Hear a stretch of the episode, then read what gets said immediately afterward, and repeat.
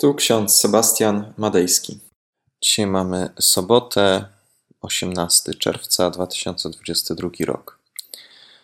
Z Psalmu 107, werset 9. Napoił duszę pragnącego, a duszę głodnego napełnił dobrem. Oraz lista apostoła Pawła do Filipian, 4 rozdział, 19 werset. Bóg mój zaspokoi wszelką potrzebę waszą według bogactwa swego w chwale w Chrystusie Jezusie. Może na początek takie pytania. Czy kiedykolwiek byliście na pustyni? Lub czy poszliście w góry, nie biorąc ze sobą wystarczających zapasów wody? Albo przypomnij sobie, kiedy ostatnio odczuwałeś, odczuwałaś głód. Zaspokojenie pragnienia i głodu to najbardziej podstawowe potrzeby każdego człowieka. W dzisiejszym psalmie psalmista mówi, że Bóg napoił duszę pragnącego, a duszę głodnego napełnił. Czy chodzi o napój, wodę, wino? W ten sposób rozumowała Samarytanka przy studni Jakubowej. Jezus odpowiedział jej, że kto pragnie wody i napije się ze studni Jakubowej, znowu będzie pragnąć. Tak jest z naszymi ludzkimi potrzebami. Kiedy tylko napełnimy usta wodą, kiedy napełnimy brzuchy posiłkiem, już nie pamiętamy o pragnieniu, już nie pamiętamy o głodzie. Jednak Bóg napełnia nasze dusze czymś więcej, czymś, co nie ustaje. Jak już raz nam jest coś dane, to pragniemy tego znowu po jakimś czasie, jednak Bóg zaopatruje nas w coś, co jest w nas jak źródło wytryskające ku żywotowi wiecznemu. Przede wszystkim należy zrozumieć symbole biblijne. Studnia Jakubowa symbolizuje Stare Przymierze. Jezus jako woda życia to nowe przymierze. Woda ze studni Jakubowa, Jakubowej kiedyś się skończy, a kto wody z jej wnętrza się napije, znowu pragnąć będzie. Jednak ten, kto pije wodę, jaką daje mu Chrystus, już nie będzie pragnął więcej. Jest taka historia Eliasza i ubogiej wdowy z Sarepty. Trwa głód w Izraelu. Eliasz ma udać się do pewnej wdowy i prosić ją, aby podzieliła się z, nim posiłkiem. Uboga wdowa niczego nie ma oprócz syna. W zasadzie zbiera drwa przed miastem i planuje umrzeć, ponieważ już nic nie ma do jedzenia. W jej domu jednak jest mąka oraz oliwa. I tą małą ilość mąki i oliwy jej starczy tylko, aby raz e, zjeść, podzielić się tym ze swoim synem, a następnie umrzeć. A oto prorok Eliasz przychodzi i wymaga od niej, aby ona mu dała jeść, aby ona podzieliła się z nim posiłkiem. I uboga wdowa z Sarepty o dziwo to czyni.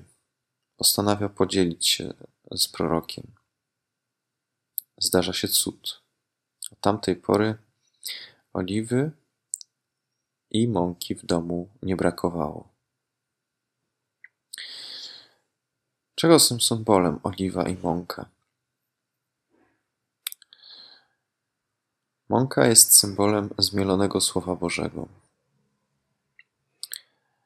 Ponieważ ziarno symbolizuje w Piśmie Świętym Słowo, tak mąka symbolizuje przetrawione, zmielone Słowo Boże. Natomiast oliwa jest symbolem Ducha Świętego. Duch Święty. Ten, który namaszcza nas. I faktycznie podczas sakramentu Chrztu Świętego, także podczas konfirmacji wspomina się to wydarzenie, zesłanie Ducha Świętego. I w ten sposób wszyscy ci, którzy otrzymują Ducha Świętego, otrzymują dar, który w nich nie wysycha. Wręcz przeciwnie. Ten, kto jest napojony Duchem Świętym, ten, który jest nakarmiony dobrem Ducha Świętego, już nie musi się olękać, już nie musi się bać. Zaspokaja Duch Święty wszelką naszą potrzebę według bogactwa swego w chwale w Chrystusie Jezusie. Dlatego też oliwa jest symbolem Ducha Świętego, a także woda i ogień. Natomiast mąka jest symbolem Słowa Bożego. Pytanie jest tylko, co chcemy zrobić z naszym życiem? Czego pragniesz w swoim życiu? Czego ci brakuje? Może jest coś w Twoim życiu, czego Ci faktycznie brakuje.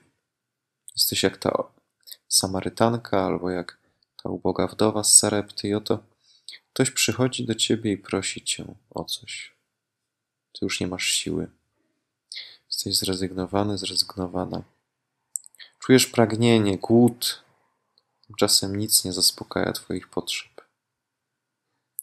A oto przychodzi do nas Bóg i od nas chce więcej, abyśmy dawali więcej światu. Jeszcze więcej.